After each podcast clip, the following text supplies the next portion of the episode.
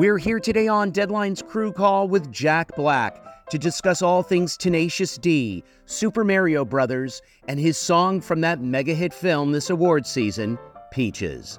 I'm your host, Anthony D'Alessandro.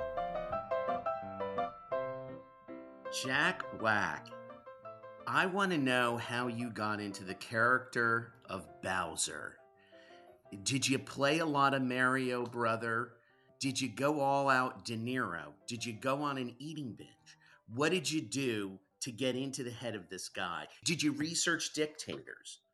You know, I uh, I did go full method.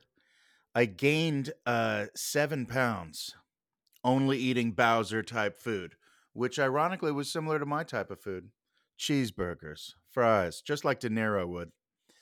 Um, what did I do? Did I play video games? Yes, I did uh, but I always play video games. It's amazing how the research for Bowser was similar to what I was already doing. But by God, I did it. so tell us about Peaches, how the song came to you. Who who from the production side had the idea that they wanted you to do a ballad? A big hair ballad. A big hair ballad, you call it what was your inspiration? What was it for you? I'm just I'm fascinated by the big hair ballad reference. I've never heard that before. Is that such a thing? The big hair bands, you know, like Bon Jovi. Oh, the big hair bands. Oh, that like a like a rock and roll ballad, like a heavy yeah. metal ballad. I don't think of this song as a heavy metal ballad at all. In fact, that's what's funny about it is that it's really sort of tender and sweet. It's a real like emotional love song in in my uh opinion but uh, yeah he does have a lot of heavy metal in in his character throughout the movie it's very metallica vibes and energy uh-huh. and that's why the juxtaposition with all of a sudden he's this sensitive soul singing about this this beautiful love that he he uh, longs for uh, that's what what did it for me and it came to me because uh, the filmmakers the directors uh, said, uh, and this is like well into the process. This is like a year into recording the character. They're like, hey, we think it would be great to do a song. How do you feel about doing a song? And at first I was like, ah, I don't know, guys. You should have told me that from the beginning. I didn't know I was going to be singing songs because I'm very protective about my music career. You know, I got a band. That's my other yes. career. Yeah. And I don't like I don't like to mix them up unless that's the plan from the beginning. Yeah. But they said, let us just send you this little nugget that we've got this idea for a song and see what you think. And they sent it over, and I couldn't deny it. It was funny, you know, and they it, had all, all of the uh, the the magic in this one little like thirty second clip they sent me with the peaches, peaches, peaches, and I and I had to admit, okay, this could be a great moment in the movie. I got to give it a shot. So I worked on it. I shaped it, added some some lyrics, and um, turned it into like a song and sent it and said, "Would you guys be okay if I sang it like this?" Mm-hmm. because uh, this is the way I hear the song. But it's you know it's very emotional. I don't know if you guys are gonna want this in like a family cartoon to, for it to suddenly get so real, you know. And uh, they loved it, and the rest is history. I was so pleased that it worked out and that I overcame my fear of mixing, you know, my rock and my and my acting. so John Spiker, he's your producer. Tell us about your your working relationship with him. How long you've known him? Is he integral to everything Tenacious D? Yeah, John Spiker and I have been working together since uh, uh, "Pick of Destiny" was the first time we uh, we collabed. Uh, uh, and Kyle, my partner in Tenacious D, found him in Ohio uh, on his solo project, and uh, he's been everything Tenacious D ever since. He's been our uh, record producer. He's been our um, our our road manager. He's one of these guys that like does everything and only gets four hours sleep a night. And he's a brilliant musician as well. So anyway, he he was my uh, recording engineer while I was doing uh, the Super Mario Brothers movie. Because you got to remember, we were recording the whole thing during pandemic times. So I was just going over to, to John was like in my bubble uh, community, and I would just go over to John's house and into his uh, recording uh, uh, studio in his garage, and we would Zoom sessions with the Super Mario directors. and uh, yeah, so so when they sent over the song, we just went right into like Tenacious D mode and uh, fleshed out the the rest of the song together. Yeah, and he's a collaborator for sure. I'm going to come back to the song, but my next question to you is you know, I'm curious about your songwriting process. And I should also mention though that John Spiker is also Tenacious D's bass player. I think I forgot that. The oh, most important cool. thing. Very cool. So, are you on a guitar or a piano largely every single day? Just kind of flirting around and things come up. I mean, I got to think you're a master improviser. Um, sometimes I uh I'll pick up my acoustic guitar and uh, and figure out some chords. But usually that's uh, my partner Kyle Gass on the guitar, yeah. and I will just sing and improvise and come up with songs that way. Mm-hmm. Uh, on this one, uh, John Spiker did the piano playing, and uh, and I just worked out some some uh, sweet little parts for for Peaches.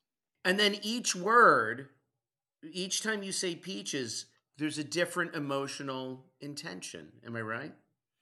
Can you talk no, about that? No, that, that that's not true. Every time I say peaches, I say I think I say peaches like a hundred times in that song.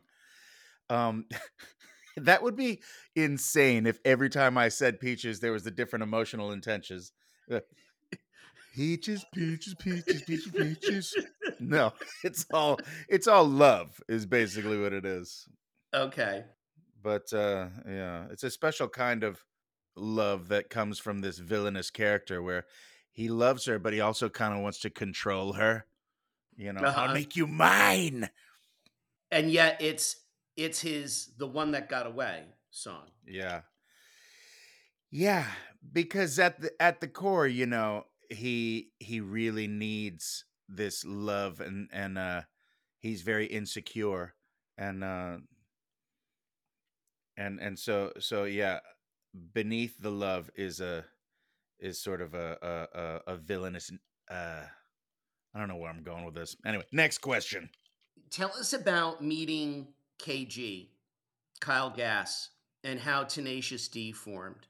I know you've told this story before but i think for anyone that's listening it's an interesting i don't mind telling it again. No some people some people don't know we were both in a theater company in uh, Los Angeles, California, called the Actors Gang, started by uh, Tim Robbins at, uh, when he was a, a, student in UCLA, and uh, it was like a very politically active, uh, counterculture kind of independent theater company, and very cool stuff. And and uh, when I was coming up, you know, just out out of high school I was a huge fan of the Actors Gang, and I, my dream was to be in that theater company. And uh, I got an opportunity. I, I knew someone who uh, got me an audition. And I got into the, to the play, and the first thing I, I, I did when I got in, I was like, I scoped out the scene. And I was like, that guy, Kyle Gass, he's the music guy in the theater company. And so I tried to get in with him, get in his good graces, and like become his protege. And at first, he was like, "Get this kid out of here, man." Nah, he oh he thinks he's gonna be the new music guy. Nah, I'm the so we had this friction at the beginning, but uh, eventually I broke him down, and he agreed to uh, teach me his ways. It's similar uh, to the movie that we made, Tenacious D and the Pick of Destiny, and that uh, that relationship. You know, it's based loosely on on reality. When did you guys start to connect? When did he let his guard down? Um, I guess it was, dude, it's a long time ago. 1989, we went to Edinburgh Theatre Festival in uh-huh. Scotland, which is an incredible uh, theater festival. If you ever get a chance to go, I highly recommend it. The whole city turns into a theater town, and there's hundreds of productions happening everywhere you look. The barber shop turns into a theater. The bar is a theater. Everywhere you go, there's a play happening. It was incredible. And we kind of bonded over there, and and um, and he started to teach me his ways, taught me a couple guitar riffs, and and uh, we were like, we should go to the McDonald's in Scotland because McDonald. It sounds like a, a Scottish name, McDonald's. Maybe it tastes better in Scotland. And we bonded over a fillet of fish, and we were like, fillet of fishes are pretty much the same everywhere in the world. but the potatoes, the fries tasted a little bit better in the Scottish McDonald's. That's where the Rainbow Connection began. It began at Mickey D's in Scotland. Who do you consider some of your early, before Tim Robbins, some of your early mentors when it comes to improv comedy and acting? Uh, because you went to Crossroads, probably one of the best high schools in the world when it comes to arts and everything. I'm just curious, did you always have the acting bug in you, or was this something? You know, you got cast in our town as Cy Crowell in your freshman year, and it that was it. uh, well, no, I was not in our town, though I, I am a fan of that that play. I saw it on Broadway with uh, who was that dude that played the narrator? Anyway, uh, yeah, I, I've I've been I've had it in my in my uh, soul from uh, very early on. I love to put on a, a, a show, um, even if it was just for my my parents in the living room. I had that bug, that like mm, that love of the stage and that love of getting attention and laughs. And uh, I remember uh, I loved um, Weird Al Yankovic is one of my earliest memories of like f- someone who I I idolized, who I thought was really funny and and would try to imitate at school.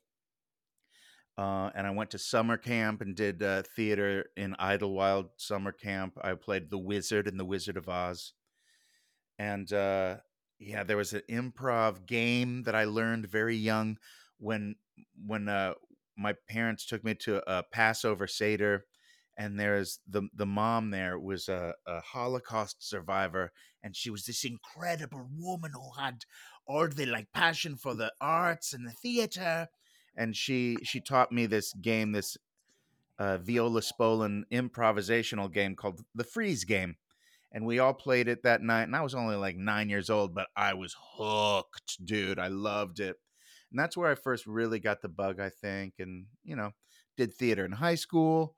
What plays? What did you do? Uh, I was in Pippin. I was Pippin in Pippin.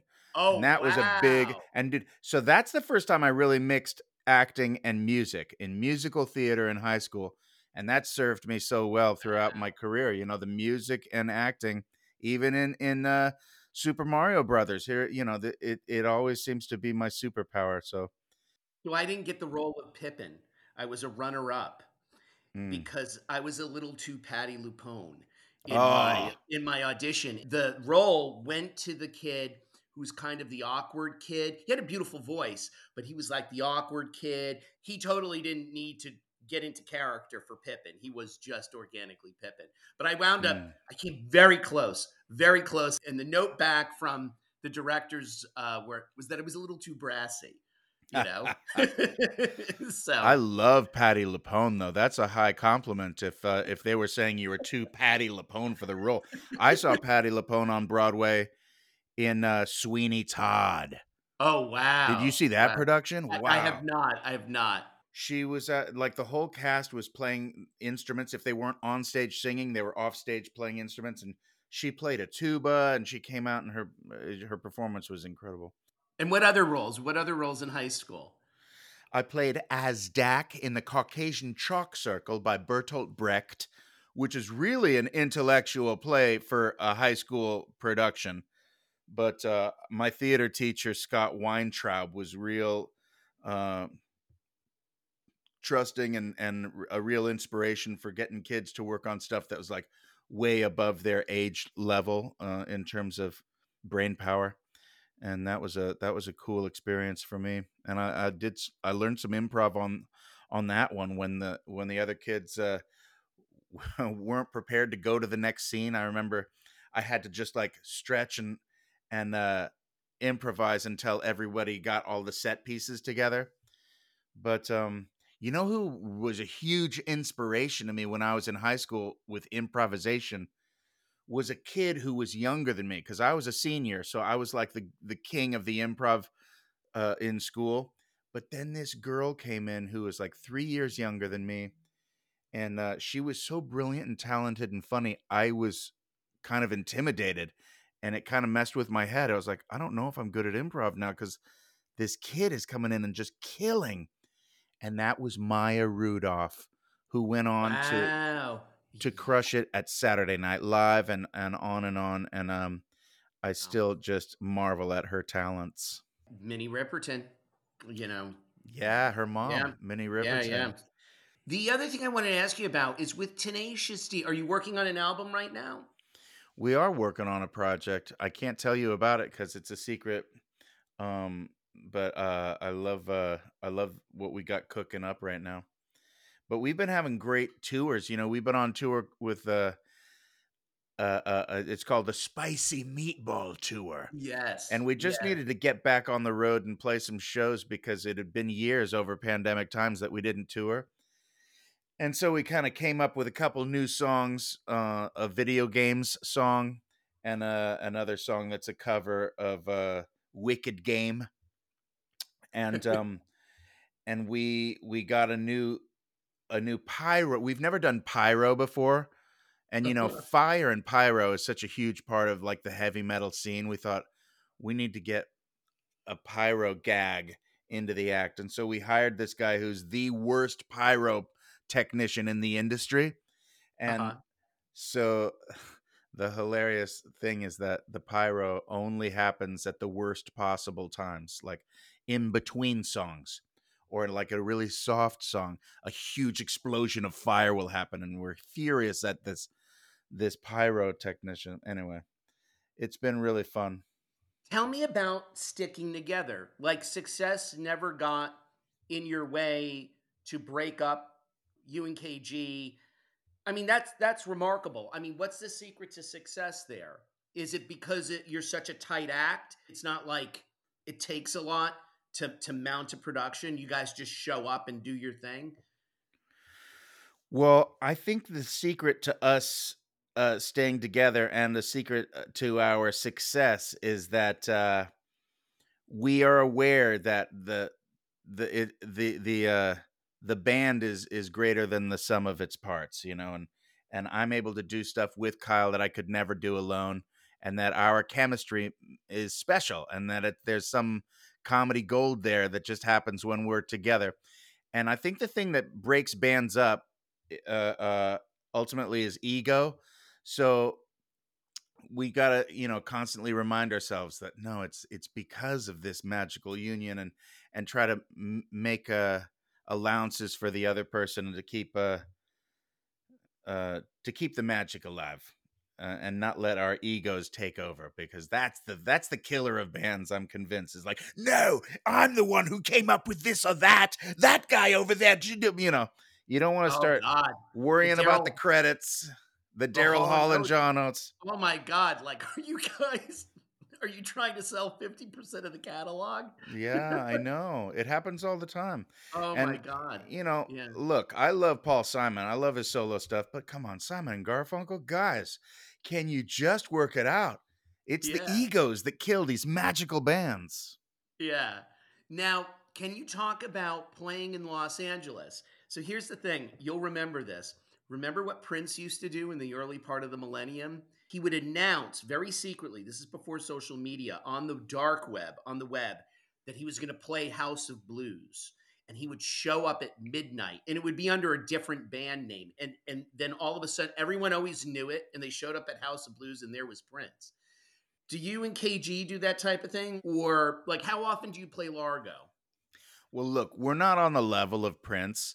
So we don't have to worry about that as much. But we have done that before where we played Largo under a different name uh just because we wanted to have a fun no pressure gig and we wanted to do some stuff where we didn't play the hits. Uh-huh. So we uh we changed our name one night to Standing O. So there's a little there's a little hint in there if you think about it. Standing O is very t- similar to Tenacious D. Uh-huh. Uh, and we only played songs that uh, were not on any of our albums. You know, we played deep cuts, and uh, it was really fun. And we love that guy. Uh, Largo's this legendary Los Angeles rock club, and all all kinds of genres of music and comedy. And uh, there's this uh, there's this incredible theater owner there named uh, Flanny, Mark Flanagan. Oh, yeah. And mm-hmm. uh, yeah, he's always encouraged us and all of the artists that play there to take risks and take chances and and do things just for the love of it. So that's where we felt safe. When did you first step on stage there? I mean, going back to Fairfax, because that was a major deal to play for any comedic act or band to play Largo. That was back in the mid '90s, um, and yeah, uh, there was a there was a whole scene happening there, and uh, there'd be incredible comedians up on stage all the time there, and yeah, one that comes to mind is uh, Mitch Hedberg who yeah. is no Oh, longer with us, but he's like legendary. He's like the Kurt Cobain of alternative comedy. Really funny and oh yeah. and sneaky smart. Like he looks like a super stoner, but then he'll like plop out these comedy gems that are like mathematical genius gems. Um, and all the people from Mr. Show and all of the alt comedy scene would be there. Um, and then you'd also have like Jon Brion, who's a legendary music producer, played every Friday night. And plays. uh, Elliott Smith, dude. I saw Elliott Smith there. I guess it was like 95, 96. And that was like one of the most beautiful uh, uh, live performances I'd ever seen. And um, you could hear Colin a pin Hay. drop. Colin Hay, fantastic men at work legend. Yeah, he would come in by himself with an acoustic gus- guitar and just play, you know, his incredible catalog. Love, love the uh, the Colin Hay. When are we going to see you next perform in LA? Tenacious D. Yeah, you know, LA is always such a fiery hoop in terms of like pressure. You want it to be you want it to be for the big tour, you know. And the Mhm. spicy meatballs have been really fun and great. But uh I think we're gonna wait until our next album to do our our LA show. Our Oh. dream is to play um we've always wanted to play the Greek. Oh yeah, very and much. then uh Yeah. we've also always wanted to play the Hollywood Bowl. oh totally. Yeah, so yeah, something like that. Look for that happening next year. Did you see uh, the new cut of Stop Making Sense? No, but I I did see it back in the day. Uh, I Oh love Talking God. Heads. Yeah, I haven't had time to check that out. Is it great? Oh, I saw it in Toronto. Here's the thing: I'm a, the biggest Talking Heads fan. I never saw the movie. Wow. I know the soundtrack back and forth. It played. I grew up in Vermont. It played my hometown for like months. Never saw it. I saw it for the first time in Toronto with them, with their reunion, with them dancing in the theater, the Talking Heads dancing in the theater. It was What? my and, and in IMAX and in IMAX, and then Spike Lee was dancing in my row. It was the most. Are you kidding me? That is the first time I saw. Oh, so wait, Toronto, and it was at the film festival, yeah? yeah, yeah. of it was the- course. it was in early September. It was Oh, that's cool. Yeah, man, those guys, groundbreakers, and that concert. A lot of people say the greatest live concert ever captured on film. Very much. It's got to be in the top five, right? The Angles, the nuances. I mean, you can't. I saw that, and then I saw Taylor Swift. Two different concert Yeah. films. One's Fast and Furious, and the other one's a Jonathan Demme movie. Yeah. so 40, 40 years earlier than Taylor Swift. One's like almost performance art, you know. Talking Heads are like uh they belong in, the Louvre Museum. Their their stuff is so uh experimental and, and cool. There was another moment of cool I saw you in. I wanted to bring this up. It was a fun moment seeing you like this and also a bittersweet moment. So I was there at what is arguably the last performance of the White Stripe when they took over the Old Tower Records on Sunset. Gosh, this feels like yesterday. I think it was 2006. And you introduce them. And it was the whole riff of Jack Black introducing Jack White. But the reason why I bring that up, are you close? You know, is there a lot of uh, musical interchange there? Yeah, me and Jack White, uh, we keep in touch. We'll uh, we'll exchange uh, texts and emails and stuff. And and uh, one time, fairly recently, me and Kyle were coming to uh, to Nashville, Tennessee, to play a concert. And he he dropped me a line. He said, "Hey, you're coming to Nashville. You know this is where I live, and I got my headquarters here. Do you guys want to drop into my recording studio?" and uh and record a track while you're in town and we were like yes even though we were like, oh no, we don't have anything new to play over there. We can't just go and play an old song. We have to write a new song for this. So we were under pressure and we only had like a week and um and uh, we came up with this song and the idea of the song is it's about going to play a song at Jack White's recording studio and being super nervous. It was like just write the truth, write what you know. So uh we wrote this little jam called Don't Blow It Kage. And because I'm talking about Jack White, we're going to go rock with Jack White. He's a legend. Kyle, don't blow it. Play your heart out on that guitar. And uh, it was a really funny jam. And we like wrote it right in the nick of time when we went over to his house. His recording studio is in his house. There's also, isn't there a phone booth? There's two different record. Okay, now we're getting down yeah. to the nitty gritty. He's got a recording studio at his headquarters uh, at, at, Third Man Records, and he's also got a recording studio at his house. And he said we could do either one, and we're like, we're coming to your house, bro. Ooh, yeah, no, the the the uh, the headquarters is cool, but the house is special. You uh-huh. gotta you gotta um be on the inside to to get a tour of that house. And the house, you know, I wasn't allowed to take pictures, but oh uh, wow, I got to tell you, it is an amazing place. Reminded me of like Graceland uh-huh. But with better taste. He's got he's got an amazing sense of style. And uh walking around that house, I was like, this is gonna be a museum someday. People are gonna take tours of this after after Jack White's long gone, like in a hundred years. It's that level of like I just loved walking around in there. But yeah, his recording studio is out in the backyard. Just great, like what you'd expect old school, reel to reel. None of that digital crap. He's a real he's a real uh, old school technician. Is that track out there, or is that is that a song you just yeah? You can get it at Jack White's uh, record uh, online. It's called uh, uh, Third Man Records. Yeah, and uh, Tenacious D. Don't blow it, Kage. You can get it on vinyl. I don't know if you can also get it on iTunes. Maybe you can. Don't blow it, Kage. now, what about? Can you tell us anything about the song that you guys are working on for Kung Fu Panda Four?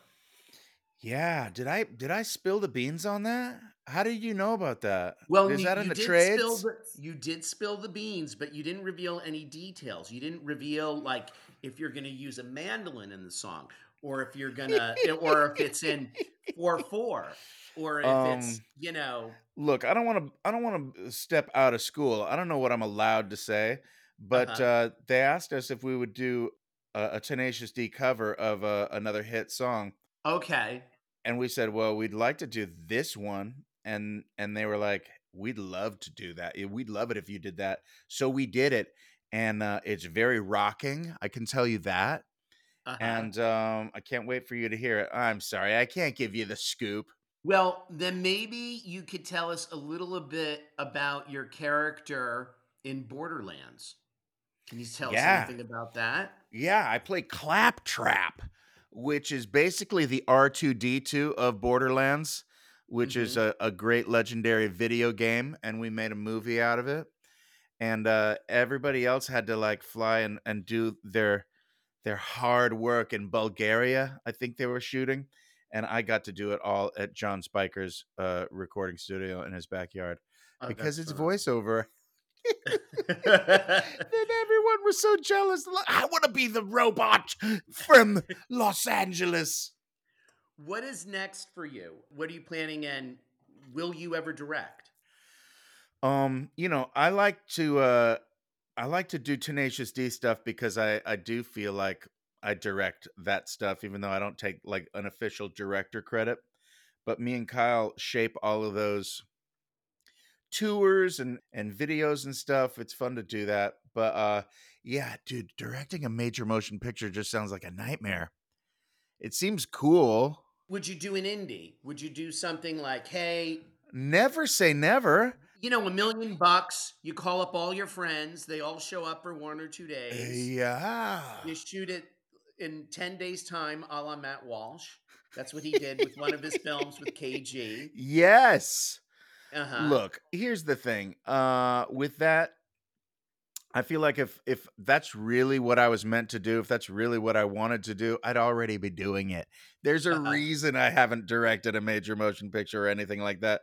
And it's because that's not really where my passion lies. Got it. I like to collaborate with great directors and I like to I like to cook up ideas. Um but yeah, I'm more of a song and dance man than a behind the camera guy. Got it. And I'm okay with that. Jack Black, we are honored. Thank you so much. Thank you, kind sir. Thanks for listening to this episode of Deadline's Crew Call podcast. Make sure you subscribe to us on Apple Podcasts and Spotify or wherever you get your podcasts so you don't miss an episode.